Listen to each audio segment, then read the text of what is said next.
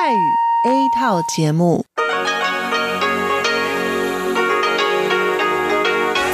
ที่นี่สถานีวิทยุเรดิโอไต้หวันอินเตอร์เนชันแนล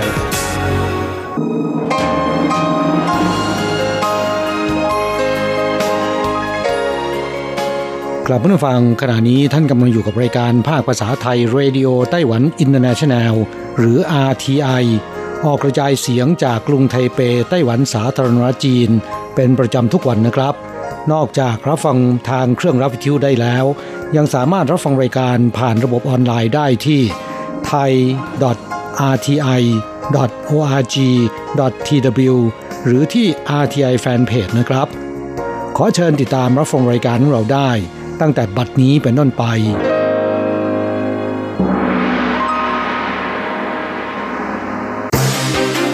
ลำดับแรก ขอเชิญติดตามรับฟัง ข่าวประจำวัน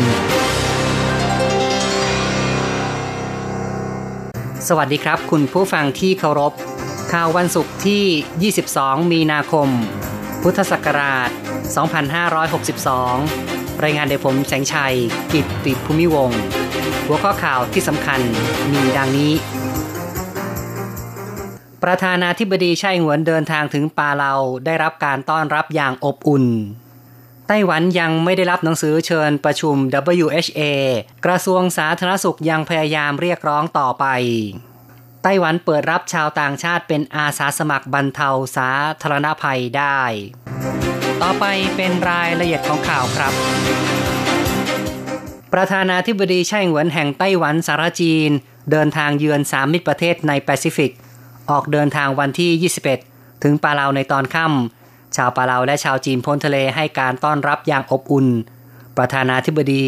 ทอมมี่อี เรเมงเกเซาจูเนียร์ให้การต้อนรับด้วยตนเอง มีชาวปาเลาถือธงชาติของสองประเทศโบกสะบัดตะโกน ยินดีต้อนรับประธานาธิบดีไต้หวัน การมาเยือนของประธานาธิบดีไช่อิงเหวินเป็นที่สนใจมากในท้องถิ่น หนังสือพิมพ์ปาเลาโพสต์พาดหัวข่าว การต้อนรับประธานาธิบดีไต้หวัน ปาเลาเตรียมพร้อมแล้ว ก่อนการเลี้ยงรับรองในตอนค่ำ ซึ่งประธานาธิบดีลีเมนจิซาเป็นเจ้าภาพ ได้มีการลงนามข้อตกลงความร่วมมือ ด้านการลาดตระเวนทางทะเล ระหว่างสองฝ่าย โดยอูเจาเซียรัฐมนตรีว่าการกระทรวงต่างประเทศของไต้หวัน ได้ร่วมลงนามกับเลโนออยลัชรองประธานาธิบดีของปาเลาและประธานาธิบดีไช่หวนกับประธานาธิบดีลิเมนจิซาเป็นสักขีพยาน หวังจงเยียนโฆษกทำเนียบประธานาธิบดีแถลงว่า ไต้หวันจะช่วยเหลือปาเลาในการสร้างเรือลาดตระเวนขนาด 8 ตัน 1 ลำ เพื่อการปฏิบัติหน้าที่ตามกฎหมายในการลาดตระเวนชายฝั่ง เรือลาดตระเวนลำนี้มีมูลค่าก่อสร้าง 6 ล้านเหรียญไต้หวัน คาดว่าจะสร้างเสร็จในปลายปี หวังจงเยียนบอกว่าคณะกรรมการกิจการทางทะเลของไต้หวัน ได้เริ่มผลักดันข้อตกลงความร่วมมือ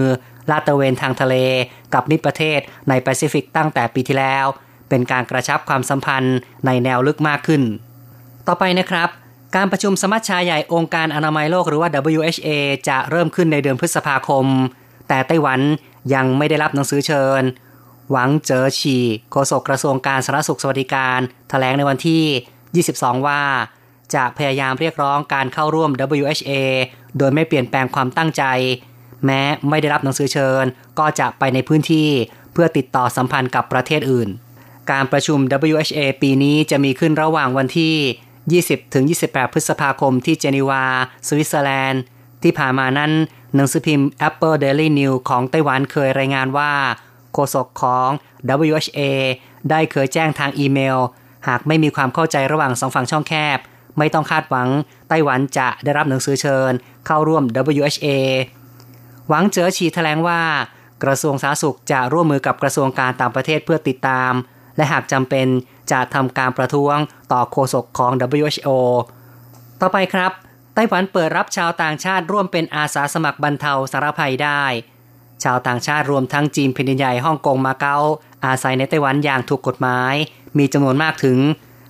542,000 คน ในวันที่ 21 กระทรวงมหาดไทยของไต้หวัน ผ่านร่างแก้ไข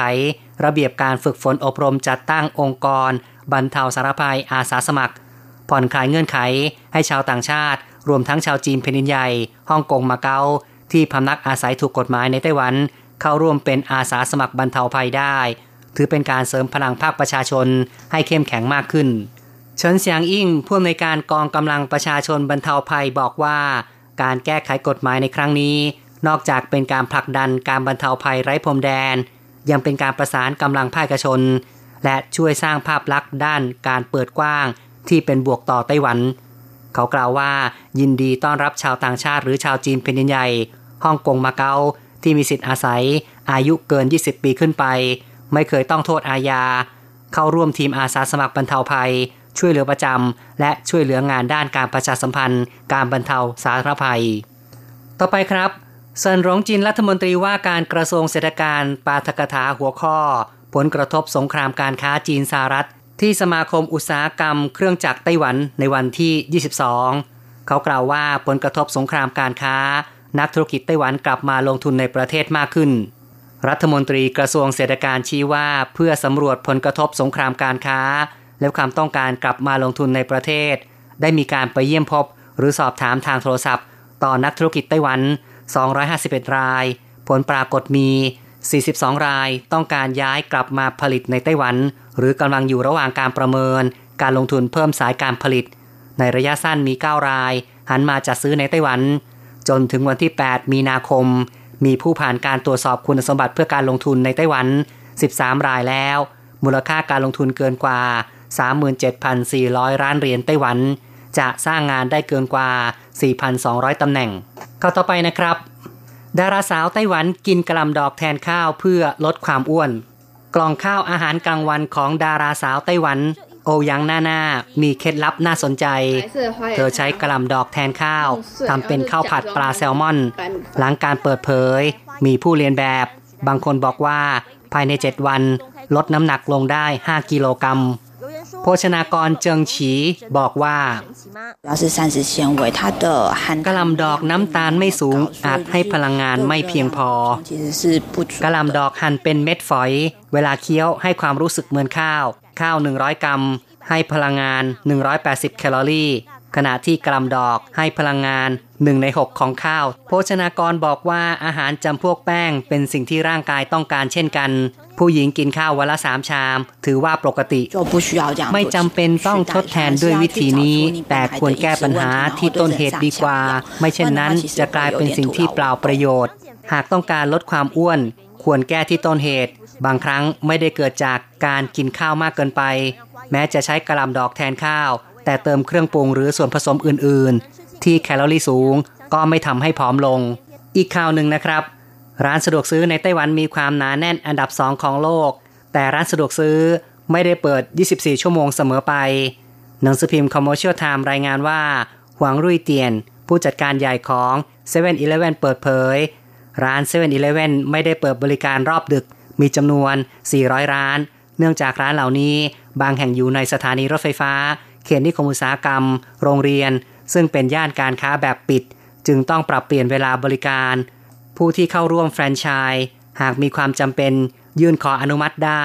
ไม่ได้มีการบังคับบริการ 24 ชั่วโมง ปัจจุบัน7 e เ e ่ e มีจำนวน 5,300 สาขา ร้านที่ไม่เปิด 24 ชั่วโมง คิดเป็นสัดส่วนไม่ถึง 10%ทางด้าน Family Mart เปิดเผยว่ามีร้านที่ไม่เปิด 24 ชั่วโมงเช่นกัน แต่ยังไม่มีการเก็บสถิติที่แน่ชัดสำหรับ High Life ปัจจุบันทั่วไต้หวันมี 1,339 สาขา ร้านที่ไม่เปิด 24 ชั่วโมง มีสัดส่วน 20%ในภาวะค่าแรงเพิ่มขึ้นเรื่อยๆ และกฎหมายแรงงานบังคับด้านวันหยุดพักผ่อนมากขึ้นทำให้การจัดเวรพนักงานมีความยากลำบาก ในอนาคตร้านสะดวกซื้อ จะสะดวกจริง 24 ชั่วโมงหรือไม่คงต้องคำนึงประสิทธิภาพด้วย และส่วนใหญ่จะเริ่มหันมาใช้เทคโนโลยีมากขึ้น ควางรุ่ยเตียนบอกว่าค่าแรงเพิ่มขึ้นเรื่อยๆ จึงต้องหาทางแก้ปัญหา ในอนาคตรอบดึกจะใช้เครื่องขายอัจฉริยะแทนที่ และใช้เทคโนโลยี AIoT เพื่อตรวจเช็คสต็อก จะรู้ว่าขาดสินค้าอะไร วันหมดอายุเมื่อไหร่ ถึงวันหมดอายุสินค้าจะถูกล็อกขายไม่ได้ต่อไป ในปีนี้เครื่องขายอัจฉริยะเพิ่มจาก 30 เครื่องเป็น 500 เครื่องแล้ว ส่วน Family Mart บอกว่าได้ใช้เทคโนโลยีการตรวจสินค้า ติดตั้งระบบสั่งซื้ออัตโนมัติ และรับของอัจฉริยะ ลดภาระพนักงาน ในขั้นต่อไปจะเพิ่มการชำระเงินอัตโนมัติ ฉลากอิเล็กทรอนิกส์ ซึ่งหากมีต้นทุนที่เหมาะสม ก็จะนำมาใช้งาน ข่าวประจำวันในส่วนของข่าวไต้หวันจบลงแล้วครับ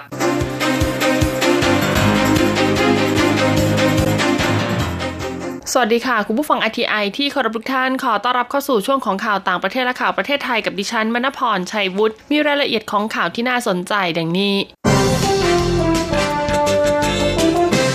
ปลาแสงอาทิตย์เกยตื้นบนหาดออสเตรเลีย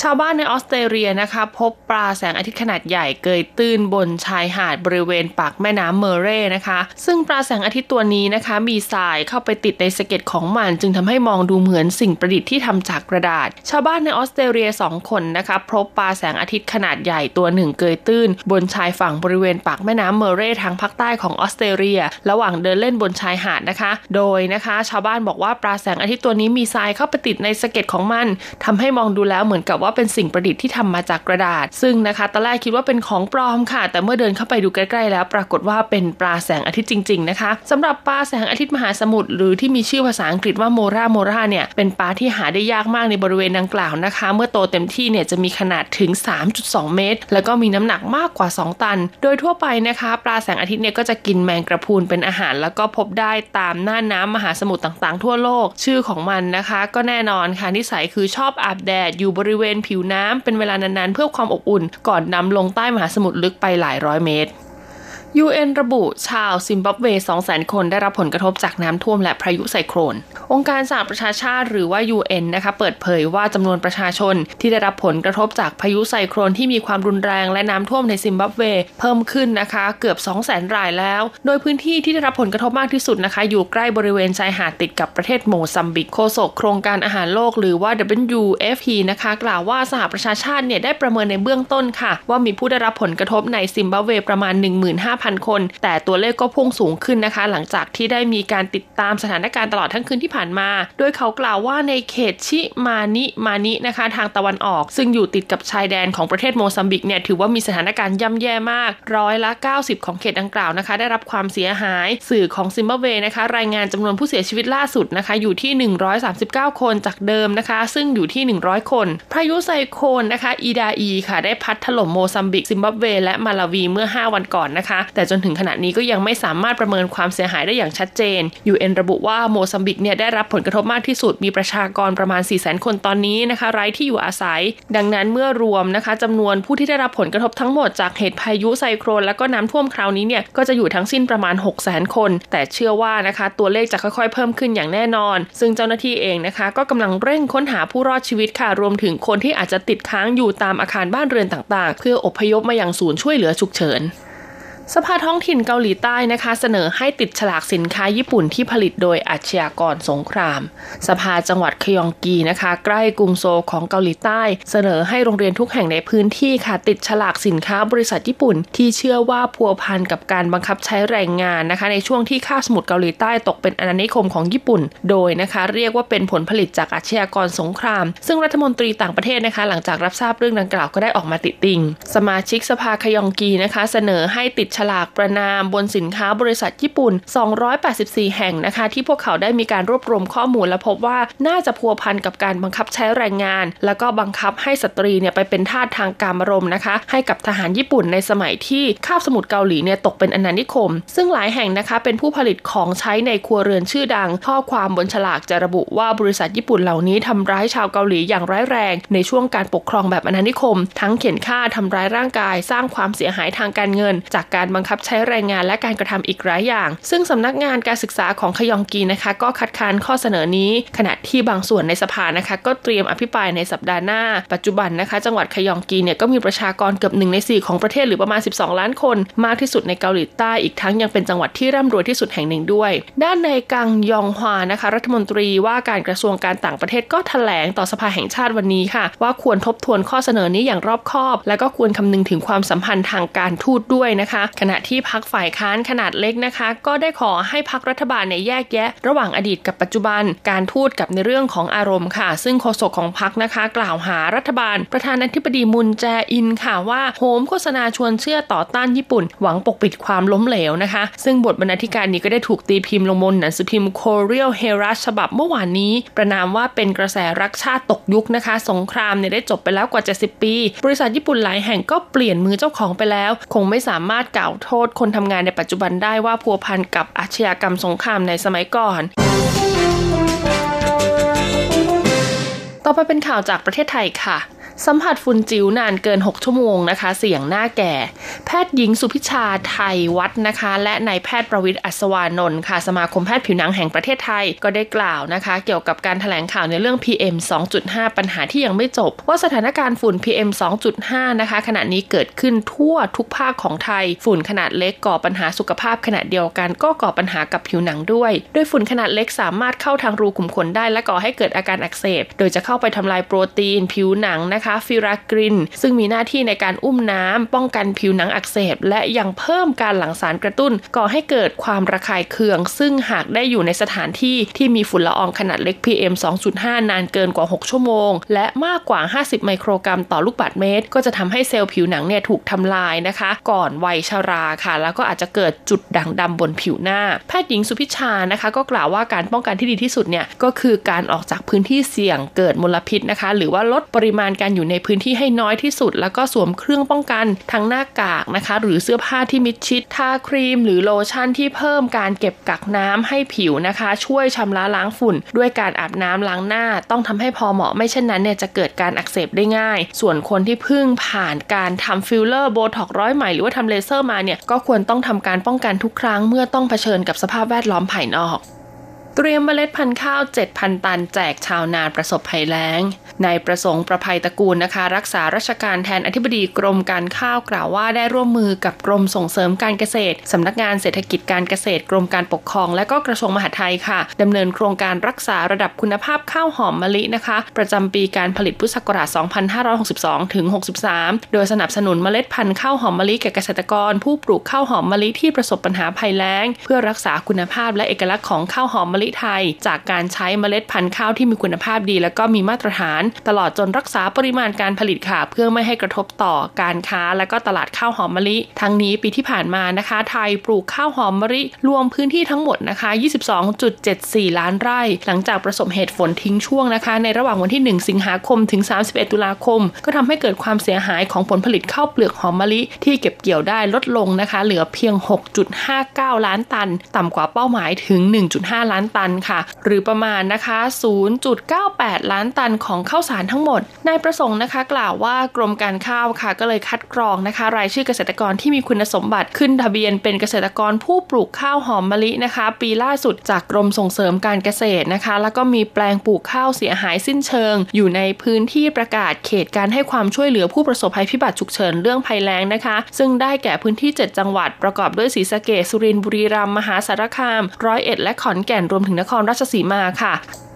สำหรับข่าวสุดท้ายในวันนี้นะคะ เป็นเรื่องราวของแอร์สกปรกค่ะ เพราะว่าประเทศไทยเนี่ยเข้าสู่ฤดูร้อนแล้วนะคะ ดังนั้นเนี่ยหากแอร์ที่บ้านคุณสกปรกแล้วก็ไม่ทำความสะอาดเนี่ยก็จะกลายเป็นแหล่งสะสมเชื้อโรค เสี่ยงต่อการเป็นโรคปอดอักเสบได้นายแพทย์ดนัยนะคะ ทีวันดารองอธิบดีกรมอนามัยเปิดเผยว่าในช่วงหน้าร้อน อากาศจะร้อนกว่าปกติทำให้หลายคนมีความจำเป็นต้องเปิดแอร์เพื่อคลายความร้อนในช่วงเวลากลางวันและกลางคืน ไม่ว่าจะเป็นที่บ้านที่ทำงานโรงแรมห้างสรรพสินค้า ซึ่งภายในแอร์นะคะก็จะมีความชื้นเป็นจำนวนมากและอาจเป็นสาเหตุทำให้เชื้อโรคเนี่ยเจริญเติบโตได้ ซึ่งเมื่อหายใจเอาเชื้อโรคนะคะ ที่ปนเปื้อนแบคทีเรียเหล่านี้เข้าไปค่ะ ก็จะส่งผลกระทบต่อสุขภาพ ซึ่งอาการก็จะมี 2 แบบคือปอดอักเสบรุนแรงนะคะ แล้วก็มีอาการไข้ขึ้นสูงหนาวสั่นเรียกว่าโรคลีเจียนแนร์นะคะ แล้วก็อีกแบบหนึ่งเนี่ยจะมีอาการคล้ายกับโรคไข้หวัดใหญ่ค่ะ เรียกว่าไข้ปอนนั่นเอง รองอธิบดีกรมอนามัยนะคะ จึงได้เตือนค่ะว่าแอร์ที่ใช้ทั่วไปมี 2 ระบบ คือแอร์ระบบรวมนะคะ ซึ่งเมื่อไม่ได้ใช้เนี่ยก็ควรปล่อยน้ำทิ้ทิ้ง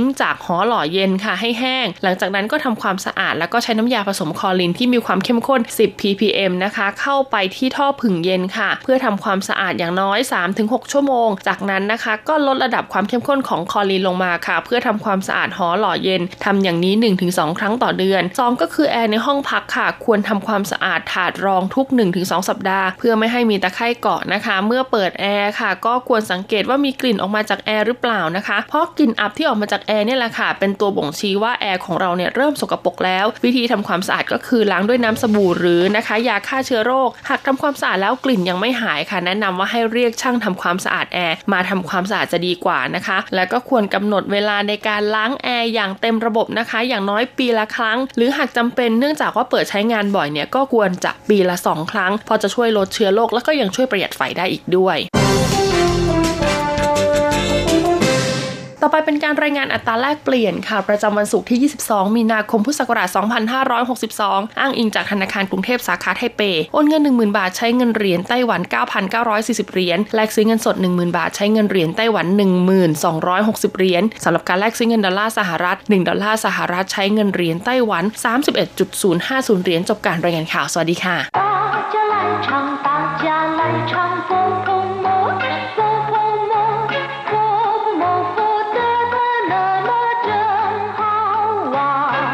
วัสดีครับเพื่อนผู้ฟัง พบกันในวันนี้เราจะมาเรียนบทเรียนที่ 16 ของแบบเรียนชั้นสูง บทที่ 16 ถิงเตี้ยนเออไฟฟ้าดับตอนที่สองเวลาที่ไฟฟ้าดับต้องมีการตรวจเช็คฟิลหรือคัดเอาภายในบ้าน หรือติดต่อการไฟฟ้าให้ช่วยเหลือซ่อมแซมด่วน ในภาษาจีนควรพูดอย่างไร เราจะมาเรียนรู้กันนะครับ第十六课停电二课文哎呀怎么停水了？因为停电，马达不能抽水，所以也停水了。是不是咱们家保险丝烧断了？你检查过了吗？早就检查过了，不是咱们家的问题。这一区的每一家都跟咱们一样。那得赶紧跟电力公司联络，请他们派人修理才行。第十六课停电二บทที่สิบหกไฟฟ้าดับตอนที่สอง สองสามีภรรยาขณะที่อยู่ในบ้าน ผู้เป็นภรรยากำลังล้างถ้วยชามอยู่ในโรงครัว ทันใดนั้นน้ำก๊อกที่ไหลอย่างต่อเนื่องก็หยุดไหล ผู้เป็นภรรยาจึงร้องขึ้นด้วยความประหลาดใจ แกมโมโหนิดๆว่า ไอ้ยาจะมาทิ้งสวยละ ตายจริงทำไมน้ำไม่ไหลซะแล้วไอ้ยาเป็นคำอุทานที่แสดงถึงความประหลาดใจแกมโมโหนิดหน่อยทำนองเดียวกับคำอุทานในภาษาไทย ตายจริงหรือตายแล้วอะไรทำนองนี้จะมาทิ้งสวยละทำไมน้ำหยุดไหลซะแล้ว ทิ้งสวยละน้ำหยุดไหลซะแล้ว ผู้เป็นสามีขานรับว่า因为停电马达不能抽水所以也停水了เพราะว่าไฟฟ้าดับมอเตอร์ไม่สามารถปั๊มน้ำดังนั้นน้ำจึงหยุดไหล因为停电เพราะว่าไฟฟ้าดับ马达不能抽水 มาตาก็คือมอเตอร์หรือเครื่องยนต์ปู้หนินเช่าสวยไม่สามารถที่จะสูบน้ำไม่สามารถที่จะปั๊มน้ำได้所以也停水了เพราะฉะนั้นน้ำก็หยุดไหลด้วย所以ก็คือเพราะฉะนั้น也停水了น้ำก็หยุดตามไปด้วยภรรยาถามขึ้นอีกว่า是不是咱们家保险丝烧断了你检查过了吗 ฟิวบ้านเราขาดหรือเปล่า คุณตรวจดูแล้วหรือยัง是不是แปลว่าหรือยัง หรือเปล่าจ้าเหมือนจะแปลว่าบ้านเราจ้าเหมือนแปลว่าเราจ้าเหมือนจะก็คือบ้านเรา保险丝ก็คือฟิว烧断了ขาดจะแล้ว是不是咱们家保险丝烧断了ฟิวบ้านเราขาดหรือเปล่า你检查过了吗คุณตรวจดูแล้วหรือยัง检查ก็คือตรวจ สามีตอบว่า早就检查过了不是咱们家的问题这一区的每一家都跟咱们一样ตรวจดูตั้งแต่แรกแล้ว ไม่ใช่ปัญหาบ้านเราหรอก แถวนี้ทุกบ้านเหมือนเราหมด早就检查过了ตรวจดูตั้งแต่แรกแล้ว不是咱们家的问题ไม่ใช่เป็นปัญหาบ้านเราหรอก这一区的每一家ทุกบ้านในแถวนี้ ทุกบ้านในเขตนี้都跟咱们一样แปลว่าเหมือนเราหมด 这一区的每一家都跟咱们一样ทุกบ้านในแถวนี้เหมือนเราหมด ผู้เป็นภรรยาบอกว่า那得赶紧跟电力公司联络请他们派人修理才行ถ้าเช่นนั้นต้องรีบติดต่อการไฟฟ้า ขอให้เขาส่งคนมาซ่อมแซม那得赶紧ถ้าเช่นนั้นต้องรีบเร่ง หรือถ้าเช่นนั้นต้องเร็วๆ跟电力公司联络ติดต่อกับการไฟฟ้าเตี้ยนลี่กงซือก็คือบริษัทที่ผลิตกระแสไฟฟ้า หรือการไฟฟ้าเหลียนลั่วก็คือติดต่อ请他们派人修理才行ขอให้พวกเขาซึ่งก็คือขอให้การไฟฟ้า派人修理才行จัดส่งคนมาซ่อมแซม修理ก็คือซ่อมแซม ครับผู้ฟังหลังจากทราบความหมายของคำสนทนาในบทนี้ไปแล้วนะครับ ต่อไปขอให้พลิกไปที่หน้า 68 เราจะไปเรียนรู้คำศัพท์ใหม่ ๆ ในบทเรียนนี้กัน มาตาแปลว่าเครื่องยนต์หรือว่ามอเตอร์ เป็นคำที่เรียกทับศัพท์ตามในภาษาอังกฤษ แต่ว่าภาษาจีนไม่สามารถออกเสียงให้เหมือนอย่างภาษาอังกฤษได้ เพราะว่าอักษรจีนไม่ได้ใช้วิธีสะกดทำให้ออกเสียงเพี้ยนไปนะครับ มอเตอร์กลายเป็นมาตาเช่าสวย แปลว่าสูบน้ำหรือว่าปั๊มน้ำคำว่าเชาคำเดียวเนี่ยแปลว่าสูบ ดูด ดึง หรือว่าขด อย่างเช่นว่าเชาเย็นก็แปลว่าสูบบุหรี่เชาฟงจี เครื่องสูบควันหรือว่าเครื่องดูดควันในครัว ป่าควายแต่เชาชูหลาย ดึงเอาส่วนที่เสียออกมา ป่าชิ่นฟงในแต่ชินจือเชาชูหลาย ดึงเอาจดหมายออกมาจากซอง ส่วนคำว่าสวยเคยเรียนไปแล้วนะครับ แปลว่าน้ำ เช่าสวยก็คือสูบน้ำดูดน้ำหรือว่าปั๊มน้ำก็ได้ อย่างเช่นว่าเช่าสวยจีก็คือเครื่องสูบน้ำที่ใช้สูบน้ำขึ้นจากบ่อหรือว่าจากลำคลองเช่าสวยหมาตา เครื่องยนต์สูบน้ำหรือว่ามอเตอร์สูบน้ำจ้ามันแปลว่าเรา พวกเราเป็นภาษาพูดที่นิยมใช้กันในสมัยโบราณ ปัจจุบันก็มีใช้เหมือนกัน ส่วนใหญ่จะใช้เป็นสรรพนามแทนผู้พูดและเพื่อนฝูงที่ค่อนข้างจะสนิทนะครับ อย่างเช่นว่า จ้ามันหมิงเทียนเจียน เพื่อนทั้งหลายเราจะพบกันใหม่ในวันพรุ่งนี้咱们走 พวกเราไปกันเถิดศัพท์คำที่สี่เป๋าเฉียนซื้อแปลว่าฟิลเป็นอุปกรณ์ตัวหนึ่งที่เชื่อมต่อเป็นอนุกรมระหว่างสายส่งไฟฟ้ากับระบบไฟฟ้าภายในบ้าน ฟิวส์ทำจากตะกั่วนะครับ มีจุดหลอมละลายในอุณหภูมิที่ไม่สูงมากนัก เมื่อกระแสไฟฟ้าภายในบ้านเกิดการลัดวงจร ซึ่งจะเกิดความร้อนขึ้นมา เส้นตะกัวหรือว่าฟิวก็จะขาดนะครับทำให้หลีกเลี่ยงเกิดไฟไหม้ได้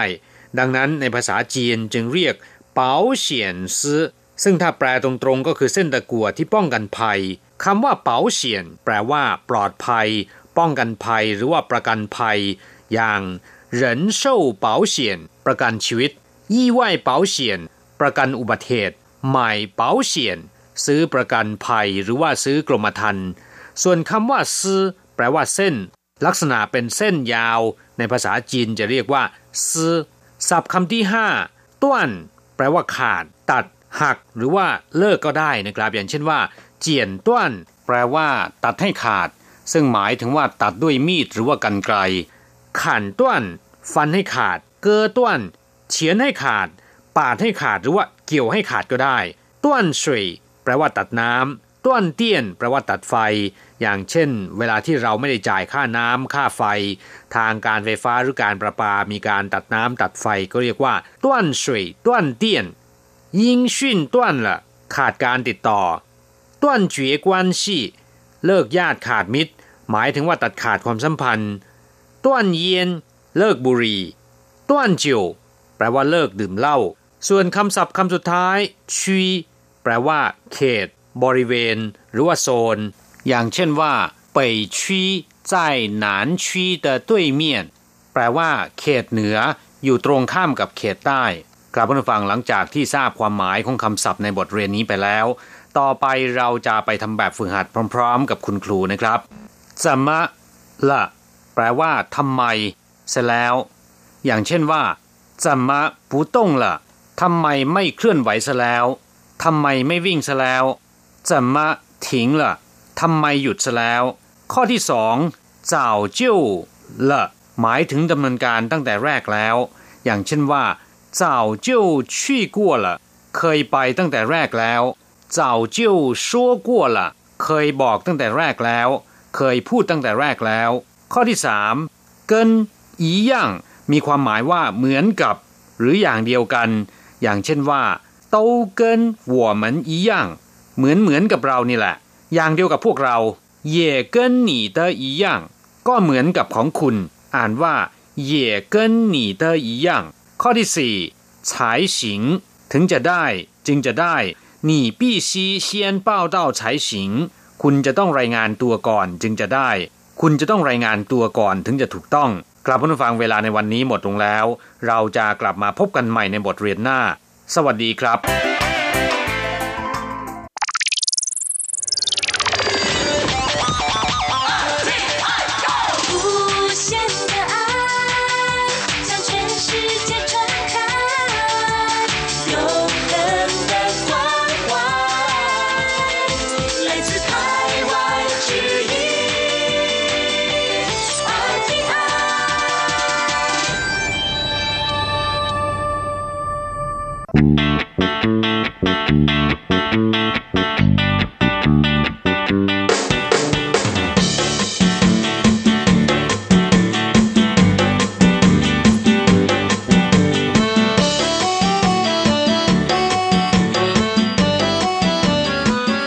รับผู้ฟังขณะนี้ท่านกำลังอยู่กับรายการภาคภาษาไทย RTI เอเชียสัมพันธ์นะครับลำดับต่อไปขอเชิญติดตามรับฟัง ข่าวคราวและความเคลื่อนไหวด้านแรงงานต่างชาติในไต้หวัน ในช่วงขุนพลแรงงานไทย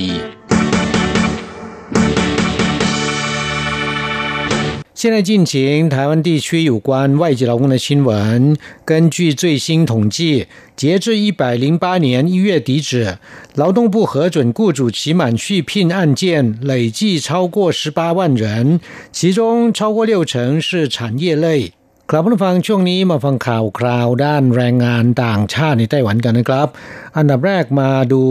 แรงงานต่างชาติที่ได้รับการต่อสัญญาใหม่ในไต้หวันนะครับว่าผ่านไป 2 ปี 3 เดือน ได้รับการต่อสัญญาแล้ว 183,173 คน ในจำนวนนี้เป็นแรงงานไทย 17,952 คน แต่มีจำนวนหนึ่งถูกเรียกรับค่าต่อสัญญานะครับ สภานิติบัญญัติของไต้หวันได้ผ่านการแก้ไขกฎหมายการจ้างงานมาตรา 52 ยกเลิกข้อบังคับให้แรงงานต่างชาติ จะต้องเดินทางกลับประเทศอย่างน้อยหนึ่งวัน หลังทำงานครบสัญญา 3 ปี โดยอนุญาตให้ต่อสัญญาใหม่ที่ไต้หวันได้ และให้มีผลตั้งแต่วันที่ 5 พฤศจิกายน 2559 เป็นต้นมานะครับ จากสถิติของกระทรวงแรงงานพบว่าจนถึงสิ้นเดือนมกราคม 2562 ที่ผ่านมานี้ มีนายจ้างไต้หวันได้รับอนุญาตต่อสัญญาใหม่กับแรงงานต่างชาติของตนไปแล้ว 183,173 คน และช่วยแรงงานต่างชาติของตน ยื่นขอเปลี่ยนไปทำงานกับนายจ้างรายใหม่ 25,439 คน แสดงว่าระบบใหม่นี้ช่วยให้แรงงานต่างชาติกว่า 200,000 คน ไม่ต้องเดินทางกลับประเทศไปทำเรื่อง แล้วก็เสียค่าหัวคิวมารอบใหม่ ช่วยให้ประหยัดค่าใช้จ่ายได้มหาศาล อย่างไรก็ตาม เกิดปรากฏการณ์ที่มีบริษัทจ้างงานบางราย เรียกรับค่าต่อสัญญา 1 0,000 ถึง 50,000 เหรียญและค่าซื้อตำแหน่งงาน 50,000 ถึง 75,000 เหรียญไต้หวัน ในเรื่องนี้กระทรวงแรงงานต้องหามาตรการแก้ไขปัญหาโดยด่วนนะครับ ครับผู้ฟังจากสถิติของกรมพัฒนากำลังแรงงานกระทรวงแรงงาน พบว่าณสิ้นเดือนมกราคมที่ผ่านมานี้ หรือหลังจากระบบใหม่มีผลใช้บังคับไปแล้ว 2 ปี 3 เดือน มีนายจ้างที่ยื่นคำร้องขอต่อสัญญาใหม่กับแรงงานต่างชาติของตน และได้รับอนุมัติแล้ว 183,173 คน ในจำนวนนี้แบ่งเป็นภาคการผลิต 117,594 คน ครองสัดส่วน 64%และตำแหน่งผู้อนุบาลในครัวเรือน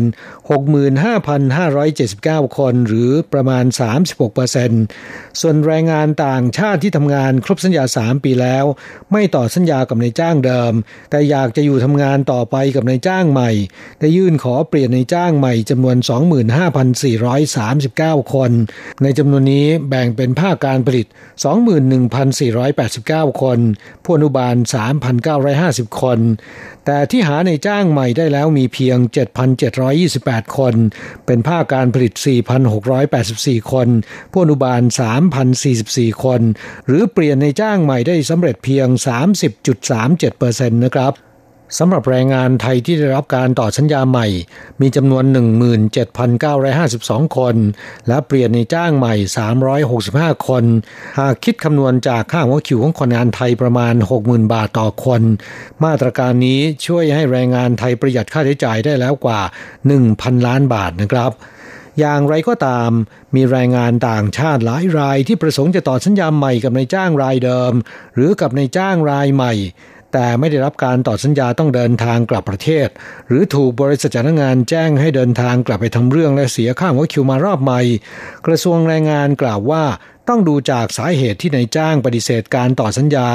หากเป็นเพราะว่าทำงานไม่เป็นที่พอใจของนายจ้างนายจ้างก็มีสิทธิ์ที่จะไม่ต่อสัญญาให้ก็ได้ แต่หากว่าให้เดินทางกลับไปทำเรื่องมาใหม่ โดยทำงานต่อที่บริษัทเดิม แสดงว่าปัญหาเกิดที่นายจ้างและบริษัทจ้างงาน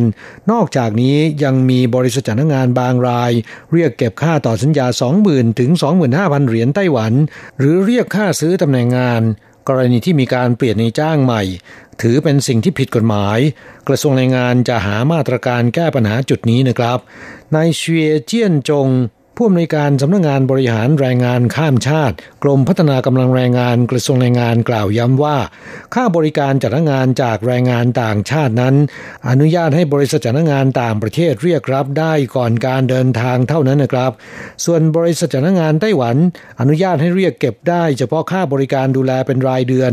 ระหว่างที่แรงงานต่างชาติทำงานอยู่ที่ไต้หวัน ในอัตราค่าบริการปีแรกเดือนละไม่เกิน 1,800 เหรียญไต้หวัน ปีที่2เดือนละไม่เกิน 1,700 เหรียญไต้หวัน ปีที่ 3 เป็นต้นไปเดือนละไม่เกิน 1,500 เหรียญ ซึ่งได้รวมค่าบริการต่อสัญญาใหม่และช่วยเปลี่ยนในจ้างใหม่อยู่ด้วยแล้ว ห้ามมีการเรียกรับค่าบริการจัดงาน ค่าต่อสัญญาใหม่หรือค่าบริการหาในจ้างใหม่ จากแรงงานต่างชาติอีก ผู้ใดฝ่าฝืนจะถูกลงโทษปรับเงิน 10ถึง20 เท่าของค่าบริการที่เรียกรับ นอกจากนี้ยังจะถูกพักใบอนุญาตเป็นเวลา 3 เดือนนะครับ กรมพัฒนากำลังแรงงานยังเตือนในจ้างว่า แรงงานต่างชาติที่ทำงานอยู่ในไต้หวันที่ไม่ครบ 12 ปี หรือผู้อนุบาลต่างชาติที่ทำงานอยู่ในไต้หวันที่ยังไม่ครบ 14 ปี เมื่อทำงานเหลือเวลา 2-4 เดือนก่อนจะครบสัญญา 3 ปี ให้ในจ้างดำเนินการยื่นขอต่อสัญญาใหม่ต่อกระทรวงแรงงานได้ เมื่อได้รับอนุญาตแล้วนะครับ แรงงานต่างชาติไม่ต้องเดินทางกลับประเทศไปเสียค่าหัวคิวมารอบใหม่ อนุญาตให้ต่อสัญญาใหม่ที่ไต้หวันต่อไปได้ และแรงงานต่างชาติที่ได้รับอนุญาตต่อสัญญาใหม่ในไต้หวันแล้วไม่ต้องไปรับการตรวจโรคภายใน 3 วัน นับแต่วันที่สัญญาใหม่มีผล แต่ต้องรับการตรวจโรคก่อนหรือหลัง 30 วัน ในเดือนที่ 6 เดือนที่ 18 แล้วก็เดือนที่ 30 และแรงงานต่างชาติที่ต่อสัญญาใหม่ ไม่ว่าจะกับในจ้างเดิมหรือในจ้างใหม่ บริษัทจ้างงานจะเรียกเก็บค่าบริการรายเดือนได้ ไม่เกิน 1,500 เหรียญไต้หวันต่อเดือนต่อคน และห้ามเรียกรับค่าบริการอื่น ๆ เพิ่มเติมนะครับ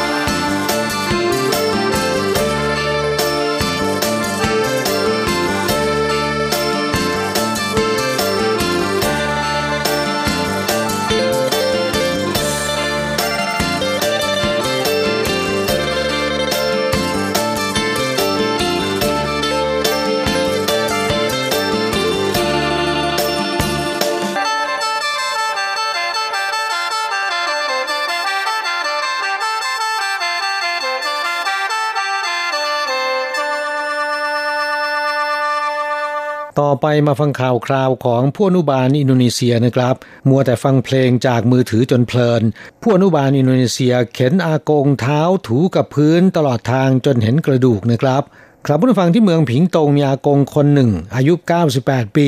เนื่องจากเคลื่อนไหวเองไม่ได้นะครับผู้อนุบาลอินโดนีเซียเข็นรถเข็นพาอากงไปเดินเล่นนอกบ้าน ระหว่างทางมัวแต่ฟังหูฟังมือถือไม่ได้สังเกตเห็นขาอากงลากถูไปกับถนน จนกระทั่งใกล้กลับถึงบ้าน มีคนเห็นเลือดจากขาอากงไหลตลอดทาง เรียกให้ผู้อนุบาลรายนี้ตรวจดู จึงพบว่าขาอากงถูกับพื้นมาตลอดทางจนถลอกเห็นกระดูกนะครับ ผู้ที่นำเรื่องนี้และก็ภาพถ่ายมาแฉใน Facebook คือหลานของอากง เขากล่าวว่าได้ว่าจ้างผู้อนุบาลอินโดนีเซียมาดูแลอากงที่เคลื่อนไหวแล้วก็ดูแลตัวเองไม่ได้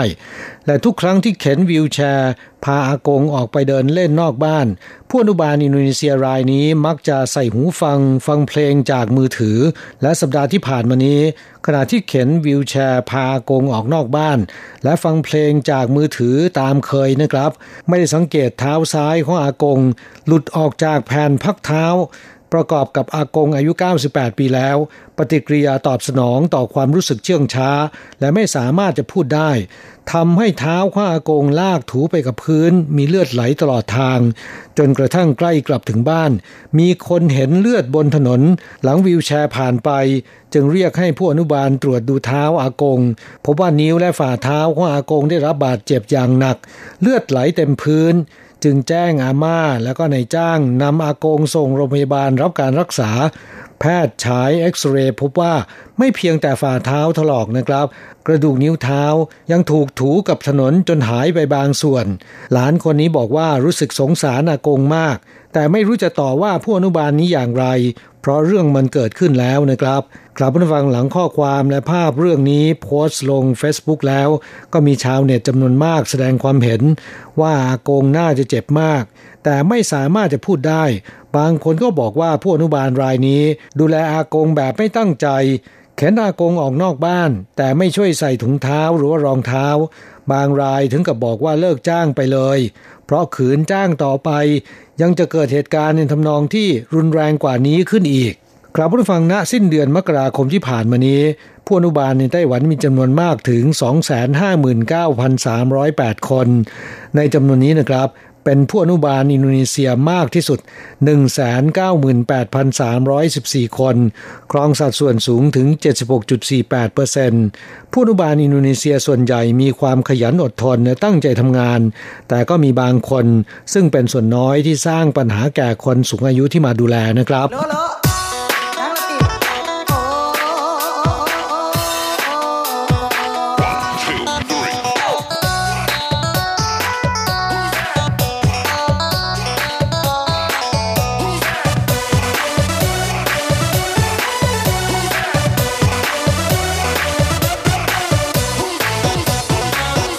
อไปมาฟังข่าวคราวของแรงงานอินโดนีเซียเช่นกันนะครับ แต่ข่าวนี้เป็นภาพในเชิงบวกนะครับ แรงงานอินโดนีเซียรวมกลุ่มเก็บขยะอนุรักษ์ป่า ใช้กิจกรรมแสดงออกถึงแรงงานต่างชาติก็รักไต้หวันเช่นกัน ในบรรดาแรงงานต่างชาติในไต้หวันนะครับ แรงงานอินโดนีเซียนับเป็นชาติที่มีการรวมตัวกัน เพื่อบำเพ็ญประโยชน์สาธารณะมากที่สุดนะครับ ตามสื่อต่างๆ มักจะได้ยินได้เห็นแรงงานอินโดนีเซียในเขตพื้นที่ต่างๆ รวมกลุ่มกันทำความสะอาดสวนสาธารณะ ถนนริมคลอง หรือตามป่าเขาเป็นประจำคนงานอินโดนีเซียเหล่านี้นะครับ ได้ช่วยให้ภาพลักษณ์เชิงลบของแรงงานต่างชาติที่มีแต่รวมกลุ่มกันดื่มสุรา แล้วก็ส่งเสียงดังทะเลาะวิวาท ทิ้งขยะเกลื่อนในสวนสาธารณะ และยึดพื้นที่สถานีรถไฟเป็นจุดนัดหมาย ขัดขวางการเดินทางของผู้โดยสารเป็นต้น ให้บรรเทาเบาบางลงไปได้บ้างนะครับ กลับมาฟังแรงงานอินโดนีเซียกลุ่มหนึ่งในนครนิวไทเป ในวันทำงาน พวกเขาจะเป็นผู้อนุบาลในครัวเรือนดูแลอากงอาม่า หรือเป็นแรงงานต่างชาติตามโรงงานต่างๆ แต่เมื่อถึงวันหยุด พวกเขาก็จะรวมกลุ่มกันเป็นจิตอาสา เดินทางไปเก็บขยะตามสวนสาธารณะ ป่าเขาและก็ชายทะเล แรงงานอินโดนีเซียกลุ่มนี้เรียกตนเองว่ากลุ่มจิตอาสาสากล โดยมีวัตถุประสงค์สร้างสภาพแวดล้อมที่ดีและยั่งยืนให้แก่ไต้หวันนะครับ นางสาวมายาซาริหนึ่งในผู้ก่อตั้งกลุ่มจิตอาสาดังกล่าว เป็นผู้ชื่นชอบปีนเขา มาทำงานที่ไต้หวันปีแรกก็ได้เข้าร่วมชมรมเดินป่า โดยใช้เวลาว่างเข้าร่วมกิจกรรมเดินป่าทุกปีนะครับ พบว่าป่าเขาที่เคยเดินผ่าน มีขยะถูกทิ้งเพิ่มมากขึ้นจึงได้ชักชวนเพื่อนๆที่มีแนวความคิดเดียวกันบำเพ็ญสาธารณประโยชน์ด้วยการเก็บขยะตามป่าเขาลำห้วยแล้วก็ชายทะเลที่มีผู้คนไปเที่ยว แล้วก็ทิ้งกระป๋อง ขวดพลาสติกและขยะเรี่ยราดนะครับเพื่อให้ไต้หวันมีสภาพแวดล้อมที่สะอาดน่าอยู่มากยิ่งขึ้น ตั้งแต่เดือนเมษายนปี 2561 ที่ผ่านมานะครับ จนถึงขณะนี้กลุ่มจิตอาสาที่นางสาวมายาซาริ และเพื่อนๆตั้งขึ้น ได้เดินทางไปเก็บขยะตามภูเขายี่ชานซึ่งสูง 3,952 เมตร สูงที่สุดในไต้หวันและสูงที่สุดในภูมิภาคเอเชียตะวันออกไกล ภูเขาเขอฮวนซาน และน้ำตกซานเตียวหลิง ในเขตรุ่ยฟังนครนิวไทเปเป็นต้น และปฏิบัติการเก็บขยะชายทะเลครั้งล่าสุด คือถนนเดินเท้าฟู่กุ้ยเจียวชายทะเลเหนือสุดเกาะไต้หวัน กลุ่มจิตอาสากลุ่มนี้ใช้วันหหยุดสัปดาห์ทำความสะอาดถึง 4 สัปดาห์ เก็บขยะตามถนนเดินเท้าได้ถึง 45 กิโลกรัม มายาซาริกล่าวว่า เมื่อมีการเก็บกวาดขยะ จะทำให้ทางเดินเท้าสะอาดหน้าเดิน แล้วก็ช่วยให้คนอื่นไม่ทิ้งขยะได้ง่าย ๆนะครับกล่าวผู้ฟังนอกจากเก็บขยะทำความสะอาดสิ่งแวดล้อมแล้ว กลุ่มจิตอาสาชาวอินโดนีเซียนี้นะครับ ยังรณรงค์บริจาคเลือด และให้ความช่วยเหลือกลุ่มผู้ด้อยโอกาสในสังคม ในอนาคตยังจะขยายบริการตัดผม ให้แก่คนจรจัดและเด็กกำพร้าด้วยนะครับ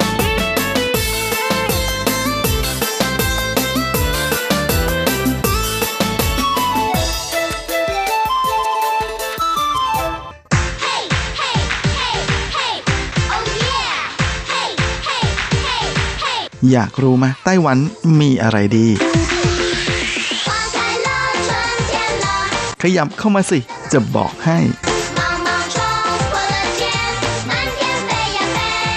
กับอะไรๆในไต้หวันเวอร์ชันเดี่ยวไมโครโฟนสวัสดีครับคุณฟังทุกท่านลาสำหรับสัปดาห์นี้อะไรๆในไต้หวันก็กลับมาพบกับคุณฟังแล้ว เช่นเคย และสำหรับสัปดาห์นี้แม่เราก็มาพบกันพร้อมกับอากาศที่ค่อนข้างจะดีทีเดียวนะตลอดช่วงสัปดาห์ที่ผ่านมา แต่รู้สึกว่าเห็นข่าวว่าช่วงสัปดาห์นี้ฝนจะตกอีกแล้วนะช่วงนี้ก็กำลังจะเข้าสู่ฤดูใบไม้ผลิแบบเต็มตัวเสียทีนะก็เป็นอะไรที่หลายคนน่าจะตั้งหน้าตั้งตารอนะเพราะว่ามันจะเข้าสู่ช่วงพีคของการท่องเที่ยวที่กำลังเป็นที่นิยมมาก อีกรูปแบบหนึ่งในไต้หวันนั่นก็คือการไล่ชมดอกไม้ริมทางที่สวยงามอย่างเจ้าดอกซากุระนั่นเอง โดยหลังจากที่ภูเขาอาริซานสถานที่ท่องเที่ยวชื่อดังนั้น ก็เริ่มเข้าสู่ช่วงของเทศกาลซากุระไปเรียบร้อยแล้วนะฮะมา คราวนี้ขึ้นมาทางเหนือกันบ้างนะฮะแหมนานอาริซานเป่ยก็ต้องเทียนเหวียนกงเพราะว่าที่ศาลเจ้าเทียนเหวียนกงนั้น ต้นซากุระ พันธุ์โยชิโนะที่ปลูกอยู่เต็มไปหมดเลยนั้น ก็กำลังจะเข้าสู่ช่วงพีคนะฮะในการออกดอกนะในช่วงระหว่างวันที่ 25 ถึง 30 มีนาคมที่จะถึงนี้นะฮะพูดง่ายๆก็คือว่าช่วงตลอดสัปดาห์หน้าเลยทีเดียวนะใครที่ยังไม่ได้ไปเที่ยวชมซากุระที่เทียนเวียนกงนะฮะแม่ก็ ขอบอกเลยนะครับ ขอบอกว่าสัปดาห์หน้านี้ หาเวลาไปให้ได้นะฮะเป็นช่วงพีคสุดๆแล้ว ของการไปเที่ยวชมซากุระ ที่ถือเป็นจุดไฮไลท์ของไฮไลท์ของไฮไลท์ทางตอนเหนือของไต้หวันเลย โดยการปลูกซากุระที่ศาลเจ้าเทียเหวียนกงนั้นก็เริ่มมีมาตั้งแต่ช่วงปี 1970 มาแล้วนะฮะ โดยอาสาสมัครนะฮะของทางศาลเจ้านับร้อยคนเนี่ยมาช่วยกันลงมือปลูก ก่อนที่จะมีการแบ่งเป็น 2 ช่วงนะฮะสำหรับการไปเที่ยวชมซากุระที่นี่นะโดยช่วงเดือนกุมภาพันธ์นั้น ก็จะเป็นโซนที่อยู่ด้านหลังนะตรงเนินเขาที่อยู่หลังตัวศาลเจ้า ในขณะที่ตรงบริเวณของเจดีย์ใหญ่นะฮะของทางศาลเจ้านั้น ก็จะมีซากุระพันโยชิโนะนะฮะที่ถือเป็นไฮไลท์ของการชมซากุระเลย โดยในบริเวณนี้ก็จะบานเต็มที่ในช่วงปลายมีนาต้นเมษานะฮะก็ประมาณนี้ของทุกปีนะฮะปีนี้มาเร็วนิดๆนะฮะมาอยู่ในช่วงปลายมีนา หลายท่านอาจจะยังไม่ทราบนะว่าต้นซากุระพันโยชิโนะที่เทียนเหวียนกงนั้น ไม่ได้เป็นการนำเอาทั้งต้นมาปลูกนะแต่เป็นการนำเอาอากิ่งนะก็คือมีการตอนกิ่งของต้นซากุระพันโยชิโนะเนี่ยมา แล้วก็เอามาต่อกับต้นซากุระที่เป็นซานอิงฮวานะหรือซากุระดอยที่เป็นพันธุ์พื้นเมืองไต้หวัน ก็เลยทำให้ดอกที่ออกมานั้นนะฮะมันมีการผสมผสานนะฮะระหว่างความเป็นโยชิโนะกับความเป็นซันอิงฮวาอยู่ด้วยกันนะก็เลยทำให้ดอกไม้นั้นจะมีหลายสีมากเลยนะจะมีขาวๆในขณะที่ก็จะมีสีชมพูอยู่ในดอกด้วยและแน่นอนนะครับแม่เพื่ออำนวยความสะดวกให้กับนักท่องเที่ยวที่จะไปเที่ยวชมดอกซากุระที่เทียนเหวียนกงนะฮะทางนครนิวไทเปนั้นก็ได้มีการ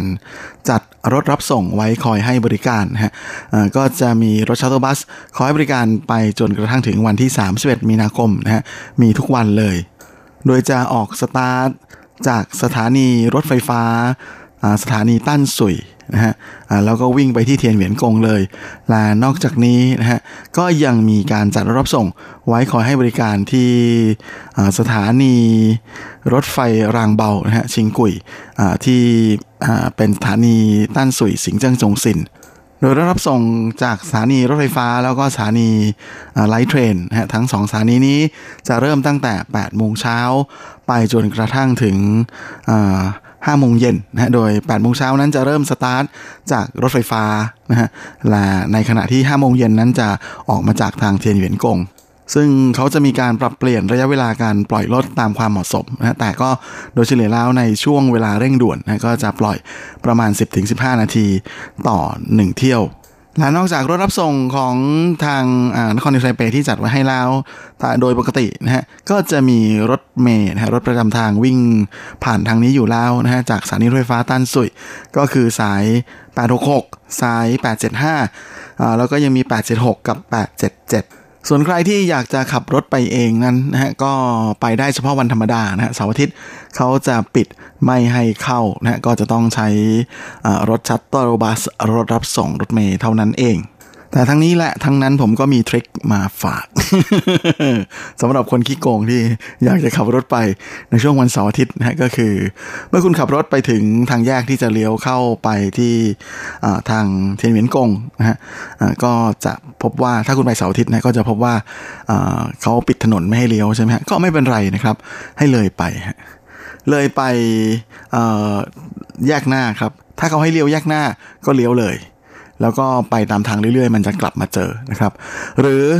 ถ้าไม่ให้เลี้ยวแยกแยกต่อไป ก็ให้เลยอีกแยกหนึ่ง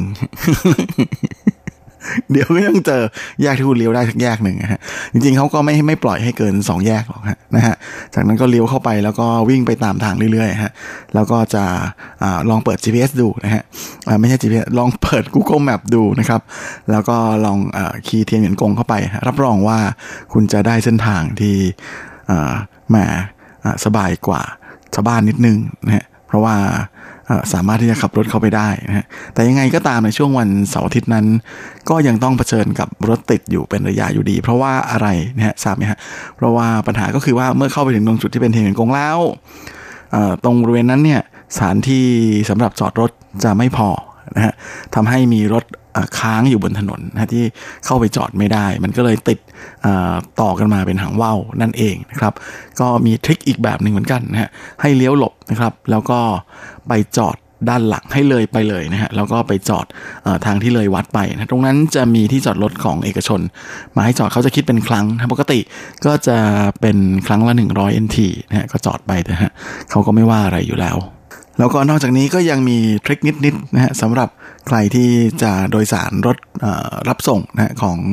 อทางเทียนเวนกงที่ว่าจะส่งไปเทียนเวนกงระหว่างเทียนเวนกงสถานีรถไฟ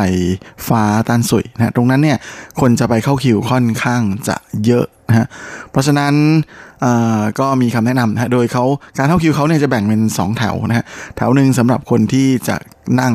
อีกแถวหนึ่งสำหรับคนที่จะยืนนะฮะให้ไปเข้าแถวยืน เพราะว่าจะเร็วกว่า แล้วก็รถระยะทางมันวิ่งแค่ประมาณ 15 นาทีนะจริงๆ ก็ถือว่าแป๊บเดียวนะฮะหนุ่มๆสาวๆ ร่างกายเราแข็งแรงนะก็ไปยืนเอาดีกว่านะเร็วมากนะฮะเราก็จะเร็วกว่าด้วย อย่าไปยึดติดเลยนะครับว่าจะต้องนั่ง แค่ 15 นาที คุณต้องยืนขาแข็ง เพื่อรอนั่งอีก 15 นาที นะหรืออีกวิธีหนึ่งนะครับ ก็ให้ลงรถไฟฟ้า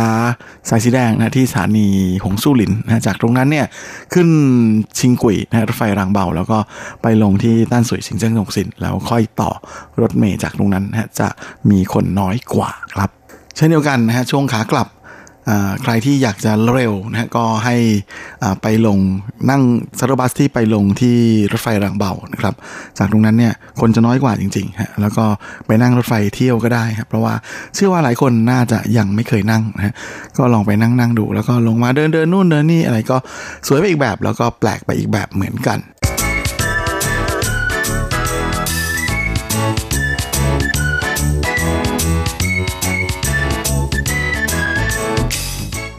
และสำหรับอีกงานหนึ่งที่อยากจะหยิบมาแนะนำกันนะก็เป็นอะไรที่ค่อนข้างจะเหมาะสำหรับวันหยุดยาวที่กำลังจะมาถึงนะแล้วก็เป็นอะไรที่เกี่ยวกับความสวยๆงามๆอีกแล้วนะก็อย่างที่บอกนะว่าช่วงนี้มันเข้าสู่สปริงฤดูใบไม้ผลินะใบไม้ผลิก็ดอกไม้บาน ดอกไม้บานก็เลยมีอะไรสวยๆให้เราได้ชมดูกันเยอะแยะทั่วทั้งเกาะเลยนะฮะและเทศกาลนี้ก็เป็นอะไรที่น่าสนใจมากๆนะกับเทศกาลคาร่าลิลลี่หลากสีของนครเทาหยวน คือที่เรียกกันว่าหลากสีนั้นเพราะว่าปกติคาราลิลลี่ใน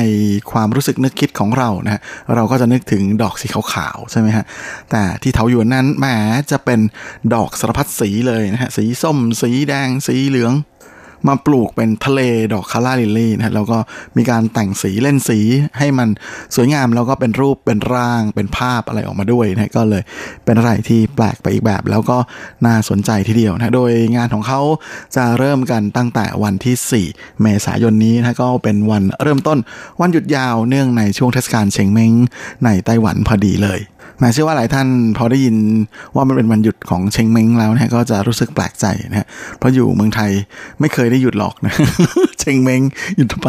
ก็ไปกันเสาร์อาทิตย์ใช่ไหมฮะแต่ว่าจริงๆนั้นเทศกาลเชงเม้งนะฮะที่ต้องไปเสามู่ก็คือกลับไปไหว้สุสานของบรรพบุรุษนะฮะของคุณพ่อคุณแม่ของพี่ป้านาอาทั้งหลายนั้นก็เป็นเทศกาลที่สำคัญนะอย่างหนึ่งนะตามประเพณีจีน หลักๆก็ไม่ใช่อะไรหรอกเป็นการปลูกฝังเรื่องความกตัญญูนะและนอกจากนี้ด้วยความที่ในสมัยก่อนนั้นทางอย่างทางเมืองจีนเนี่ยพอหน้าหนาวเนี่ยหิมะจะขาวโพลนฮะแม่ขาวโพลนหรือว่าหนาวหนาวใช่ไหมพอถึงเชียงเม้งเนี่ยก็จะเป็นช่วงที่อากาศดีนะครับก็เลยจะยะเขาก็มีการมีประเพณีที่เป็นกุศโลบายนะให้คนนั้นออกไปเดินเล่นนะให้ไปสัมผัสป่าเขาลำเนาไผ่นะที่เขาเรียกกันว่าท่าชิง ก็คือให้ไปเหยียบอะไรเขียวๆเหยียบต้นไม้ใบหญ้านั่นเอง ต้องดูดีๆนะเกิดไปเหยียบอะไรที่มีน้ำหนามเขาก็จะไม่สนุกนะแต่นั่นแหละนะฮะแหมก็ถือเป็นอีกหนึ่งธรรมเนียมปฏิบัตินะฮะตามประเพณี ซึ่งก็เลยกลายมาเป็นวันหยุดนะฮะสำหรับอย่างในไต้หวัน หรือว่าทางฝากเมืองจีนนะฮะและแน่นอนนะฮะว่าส่วนใหญ่ปกติแล้วเนี่ยคนเขาก็จะไปไหว้ที่สุสานกันก่อนแล้วก็มีก็มีส่วนใหญ่เหมือนกันแหละฮะที่มาไหว้ตรงวันนะฮะแต่ว่าระยะหลังมานี้เนี่ยด้วยความที่พอช่วงตรงวันมันจะเป็นวันหยุดยาว 4 วันพอดีนะเพราะว่า